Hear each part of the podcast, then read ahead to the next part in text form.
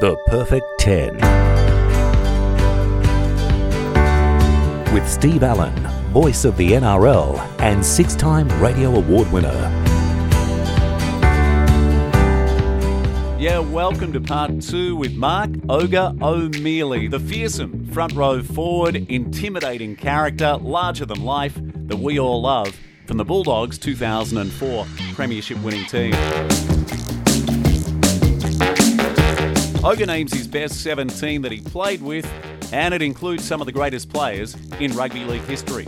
Firstly, thank you to our naming rights partner Robson Civil Projects, and as well as sponsoring the Perfect 10 and also V8 Supercars, Robson Civil Projects are also proud partners with the Danica Clark Foundation.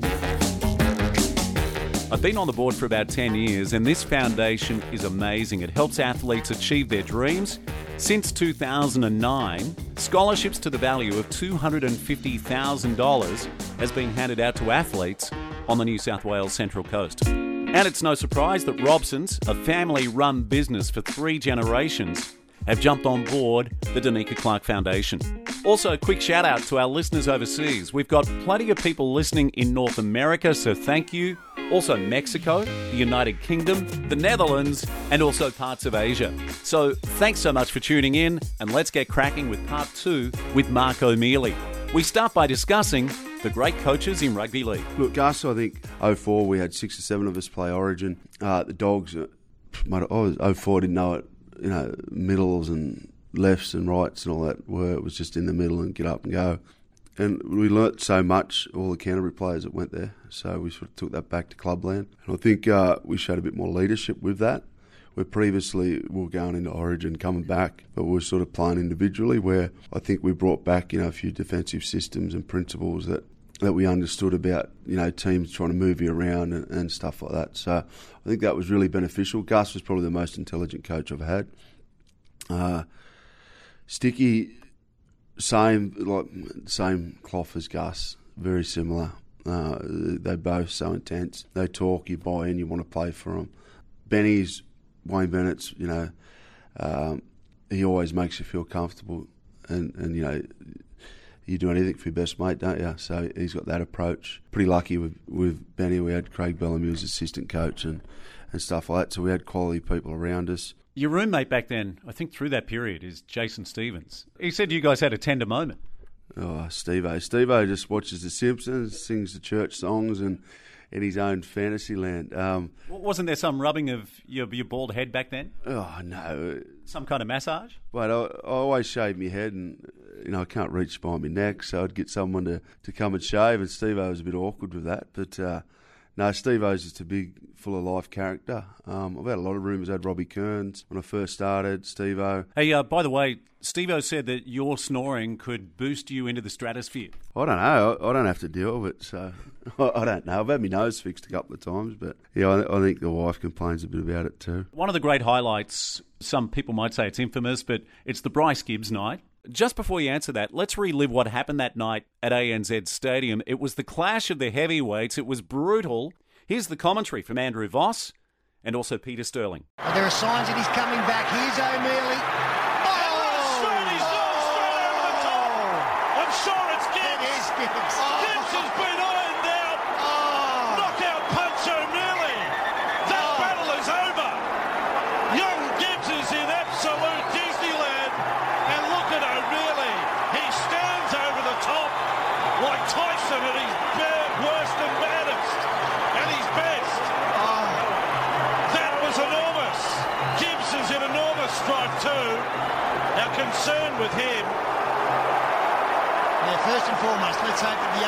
All right. Some heavy contact up there with the shoulder, and then the head hits the ground hard as well. What a night. Mark O'Meley, Ogre, steamrolling over the top of Bryce Gibbs at ANZ Stadium. Ogre, have you seen or spoken to him since that night? And uh, the footage is absolutely incredible. The commentary is amazing as well. you know, it's a different era, right? Yeah, it is a different era. Um, you know, I've seen him a couple of times since, not heaps. Uh, it was good to see he uh, come back and played some decent footy at, uh, Cronulla a couple of years later. But yeah, it, it probably rocked him a bit um, and fell a bit for him afterwards. Uh, but you know, on the field, what happens on the field stays on the field, and uh, that that's how you play. You've got to lead with, with passion and intent, and show your team, you know, what your your power is and your intent and your leadership is for the team. Ogs, uh, you go to England, and I never realised that you played so many games over there. You've played almost 100. Tell us about that experience for you. Yeah, I probably went over there too early. I was watching games and thinking, wow, like, Super League was pretty easy, but at the end, oh, it was hard. Like, I could feel my body was worn. And look, I loved it. I miss it. Had some great times over there. It's the same thing there the culture and, and, people in England, if you're playing hard and you're playing for the team, they'll get behind you. So I didn't have any problems over there fitting in. I, I guess just because of my position and role, uh, they got behind me. But yeah, I miss it. I miss Hull. I've been watching a bit on in Super League and Challenge Cup games midweek and that the last few months. And uh, yeah, they're going through a bit of a tough patch, but they also won two Challenge Cups when I left, so they've had a bit of a purple patch there as well. Dave Fairleigh said if you don't play well in England, it can be a really tough time for an Aussie footy player? Yeah, that's what I, that's what I was trying to say. Like for me, I was fine just because of how I played. It suited the, the crowd; they enjoyed it. But there were so many people that went over there and didn't fit in. So what was really hard, I was watching like Sam Moa come back, the Roosters. He he done really well with us at Hull, and I was pushing, you know, pushing him to come back over, and, and the Roosters give him a chance. He won a grand final, which was really, really proud of what he'd done. But there were some players over that struggled that come over and done really well. Elliott Whitehead was you know, going great guns at Bradford before he come over. Josh Hodgson was at Hull. He's done well at Canberra. So Sticky's seen that. The Burgess twins, I thought they struggled at Bradford, but come over and played really well. So I found that hard to accept that, you know, you're going well in the Super League, but players have gone to the NRL that you've left from, but are going well, if that makes sense. So that was hard to watch because I thought they struggled in the Super League, but then come over and really well. So I was thinking, you know, have I come over too early? Uh, Big Mason struggled over there. Sort of ran out of town. Um, stuff like that. Uh, just he had visa issues, etc. And if you're not playing, you know they, they, think it's a waste of money having you there. So there was a lot of things that were conf- uh, confusing at the start, but then by the end of it, I, you know, I you know really love the black and whites. So you revered now as one of the best Aussies to go to Hull? Yeah, I'm lucky. I'm lucky to keep making the votes and, and, and keep making their team. So, yeah, pretty lucky. And you played a Challenge Cup grand final against Wigan? Yeah, yeah, we got beat 16-10. So it was my last professional game. Sorry, first grade game. Uh, I'd done my MCL grade three in that game. Um, and just tried to hang on as long as I could. My knee flopping around, but a bit of fun. That was amazing, and I was glad to see they went on 1 2 after that. So, look, as much as I could have stayed on and played another year, uh, I come back and played here on the coast at Wyong, um, and it was time for me to you know get the kids home. They'd made you know so many sacrifices and followed me everywhere around the world, so it was time for them to you know make some friends and figure out what they were going to do in life. Dave Fairleigh said to me that with the way you played, with your resilience and your toughness, that by the time you got to England, in those last couple of years, you were just absolutely busted. Look, what before I went over there, I think they'd done a uh, Telegraph done a story on me. I had like a skeleton and like, 16 surgeries and blah blah blah. Look, I broke a lot of things, had a lot of operations. I've probably got a knee, back, and a neck that play up, hands that swell now and again. But uh, look, I, I got everything out of my body, and I still get out run around with the kids. I was training kids last night. I love it. I love being out there. Uh, I love being around rugby league because it gives me everything. And you know, some people, you know, mightn't be their cup of tea, or I mightn't be able to, I mightn't, you know, have the influence, or they mightn't see what I see. But uh, uh, if I could try and help out and and, and, make someone believe that they can change their life or, or, get an opportunity or a chance that can change their life, then I'll keep doing it. Do you feel like you don't get enough recognition for your passing game? We've seen in the last few years just how skillful you are, like in the Legends of League, but your pass right at the line is probably as good as any front rower that we've seen in the modern era. Yeah, I remember first game at the Dogs. I put Shifty over under the post just with a tip on. He used to come in, I'd get him sitting out sort of third man, I'd tip on. Always had a passing game. Uh, did it Northern Eagles, did it North at Mats. I think that's where, when I kept getting denied, told I can't do this and that, I went and put a car tyre in a rope and hung it off a tree and uh, I'd run and pass through it to practice on my own. Uh, I needed to have that. Then I'd try and mix up every third carrier pass to make the defenders. And I started learning, looking at the line, who's turning in, who's out, who's backpedaling. So I'll run at him, what to do. And then when we had them, you know, golden years, pretty easy when I'd Roy Asotasi sitting inside him, I'd catch a face ball. I'd have Mason on right hand side or Sonny sitting there where you know I could play flat and direct, and then I'd have Shifty or Braith out the back, uh, utilising the strength of our, our, team. It was pretty easy. Um, yeah, probably not. I think I put Roy through a couple of times in a final. I, I find it weird when people say, "Oh, you had a passing over." They actually watch me play. I passed probably eight times a game. Who are your best mates from rugby league? Oh, everyone. Like that's the thing. Like, uh, I'd get personal grudges. I'd hate coming in, I didn't care who you were. I would, uh, you know, that's that's how it is. But then after the game, I don't hold a grudge. I'm your friend. I'm your mate. Uh, I talk to blokes every day. That's one thing I'm proud of. That you know, I keep in contact with everyone, and you know, you sort of form them relationships where played in a lot of teams, a lot of players, and you know a lot of people. And my biggest fear is someone thinking I'm a dickhead. Don't worry, that's my biggest fear as well. Did you uh, did you struggle retiring mentally, or the fact that you've always been around the game meant that you've stayed connected? Uh, look, when I retired, I said I just can't wait to be normal and not go to the gym and not have to train and get this body going every day. And, and you know, if I want to have a beer of an afternoon, I can. Got a bit boring after about three months, four months. So, you know, I played a little bit at Wyong here and there and then got into the coach. And like I said, I always need a reason or a purpose to do things. So I tried to, up here the coast uh, with the Harold Matts and Ball try to put a team together to you know give the kids the opportunity, and you know your, best kids are coming from your second division teams or not your teams that win. Look at Broncos at the moment. All their kids that have come through won everything in Queensland, bar the Origin 18s and 20s when I beat them. But no, um, they've won everything, so they've never had to face any tough challenges. This year, when they've all come through and they're playing, and they're playing against teams that have got resilience, have struggled. So that's a massive factor up there. I've tried to do that up here because we've always had a, a, thing on the coast where the teams that win the comp, we pick all their players. But our progression to go through has been pretty low. So you find your, your players that make it through are the kids that have got a bit of resilience, learn how to, you know, deal with losing, not winning all the time.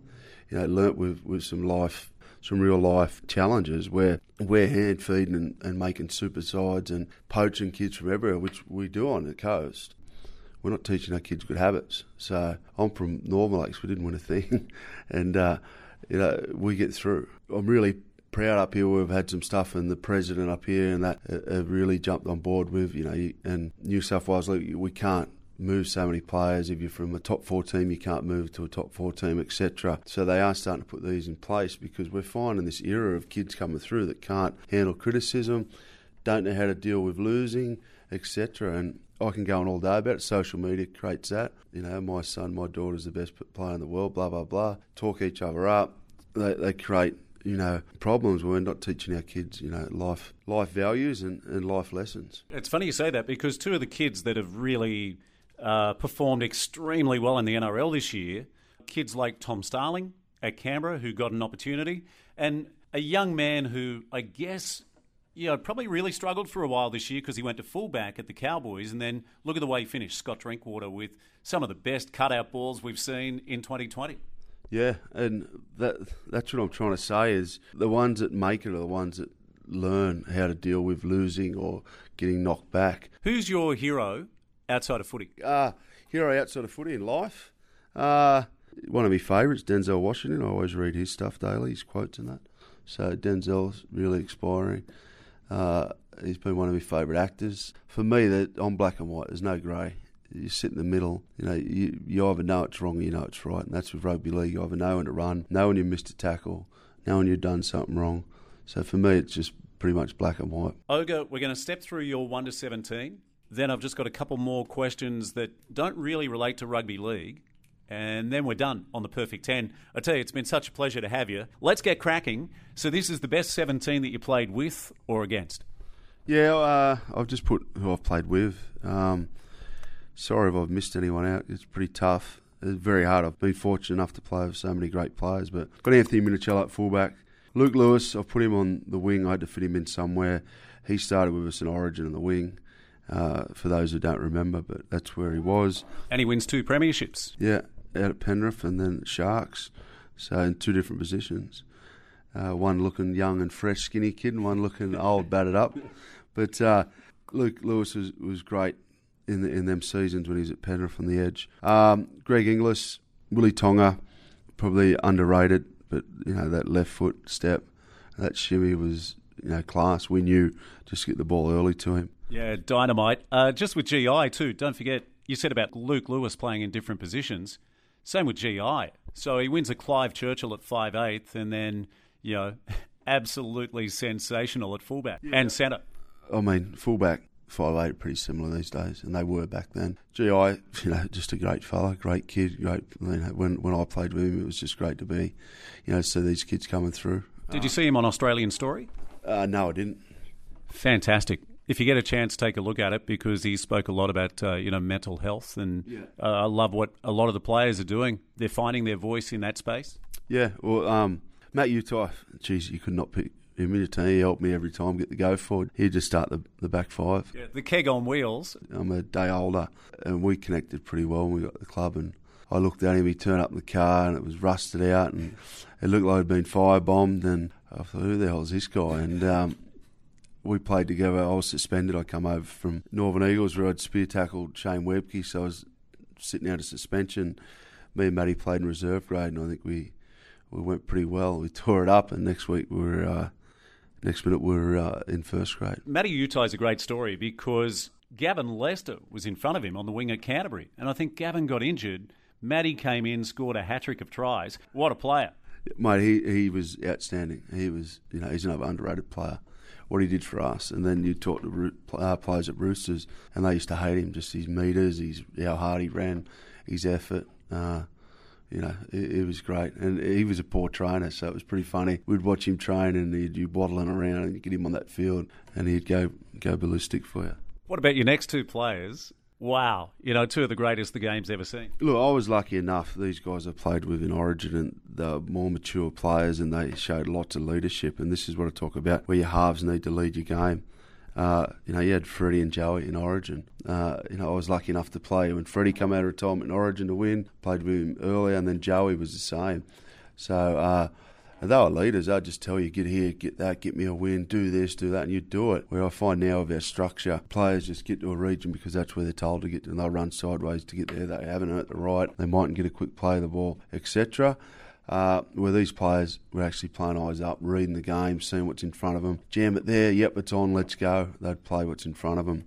So that was unreal. It's hard to, you know, not mention, you know, Brett Sherwin and, um, you know, Jonathan Thurston, two great halves, and then you've got, I was lucky enough to play Braith Anasta, Mitchell Pearce. There's so many I can, you know, rattle off. And when you talk about Joey, when you watch the Michael Jordan The Last Dance, you know, Joey's our rugby league version of Michael Jordan, right? like uh, in terms of uh, just a competitor. Joey was awesome, and like I said, them guys, that leadership they showed in them halves, you know, that's that's why I've got them there. The other guys were just as skillful. It's just they've got they had great leadership. Now to make the forward pack in Ogre's best seventeen is a badge of honour. Who have we got? Oh, this is tough. Uh, obviously, I put Bedsy at, at nine. Uh, Petro, I room with four tours, and you know I think he was the hardest guy. I hit him as hard as I could one game at Penrith when I was playing at Roosters. I seen his eyes roll a little bit, and uh, I said, "I got you," and uh, and I got up and he tore my hip pointer off. So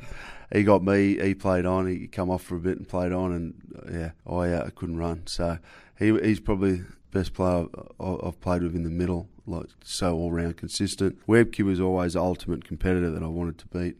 That I always you know went up against. Uh, and you know another from that old era. You know, he, has got that mentality and that aura about him, like, uh, like, you know the Joey and Freddie and that had. You know, but I've played with you know New Zealand captains and that like Roy Asotasi. Uh, these guys, it's so hard because I had so many good middles I'd played with. Back row, I put Mason in back row. When Mace wanted to play, he could play. It's just when he wanted to play. But he was the same. He probably played seven good games out of ten. Big Mace, uh, powerful thing. It took him a while to realise how powerful he could have been but uh, you know, a good mate. And then you got Andrew Ryan, who worked for every every reward he got, everything he did, he worked hard for. And uh, So humble. Yeah, and uh, we've been having a bit of a fun battle this year. My two sons playing at Wyong and he's coaching South Newcastle have been the same comp, so I think they've been in the last two times. So I'll just keep asking Bobcat who won. Uh, you know, knowing Andrew, he'll probably get his boys up in uh, for the finals. So Who rolls in at lock forward?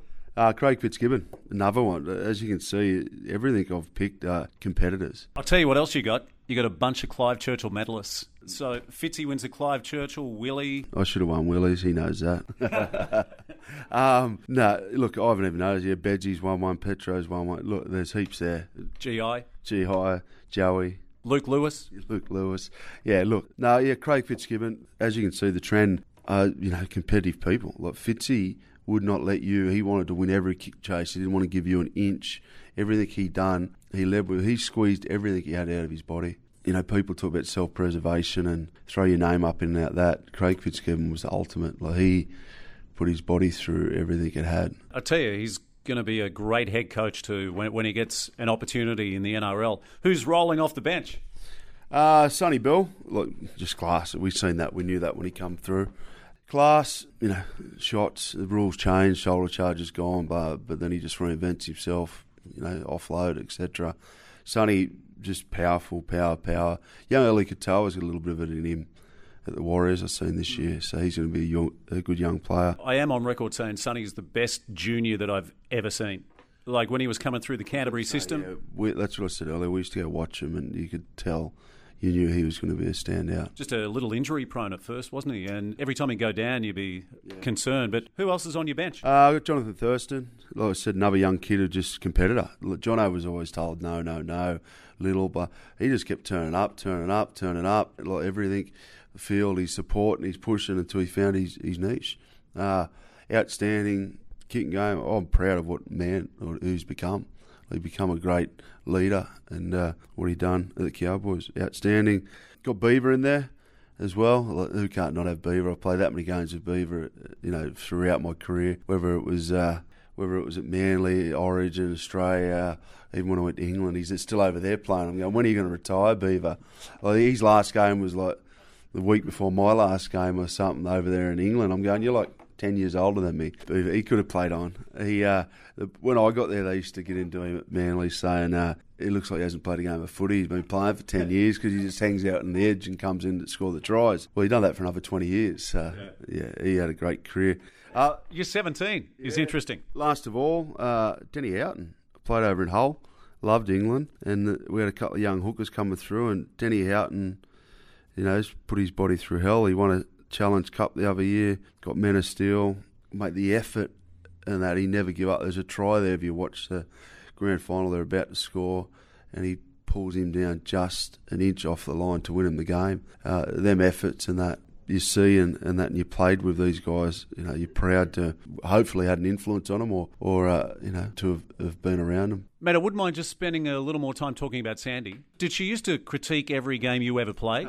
The boys are told, yeah, mate. Uh, she used to text me after games and get up me for not doing this or not doing that, or, or I didn't run in, or I didn't, you know, help out the boys here and that. Uh, she was my best critic, kept me level head.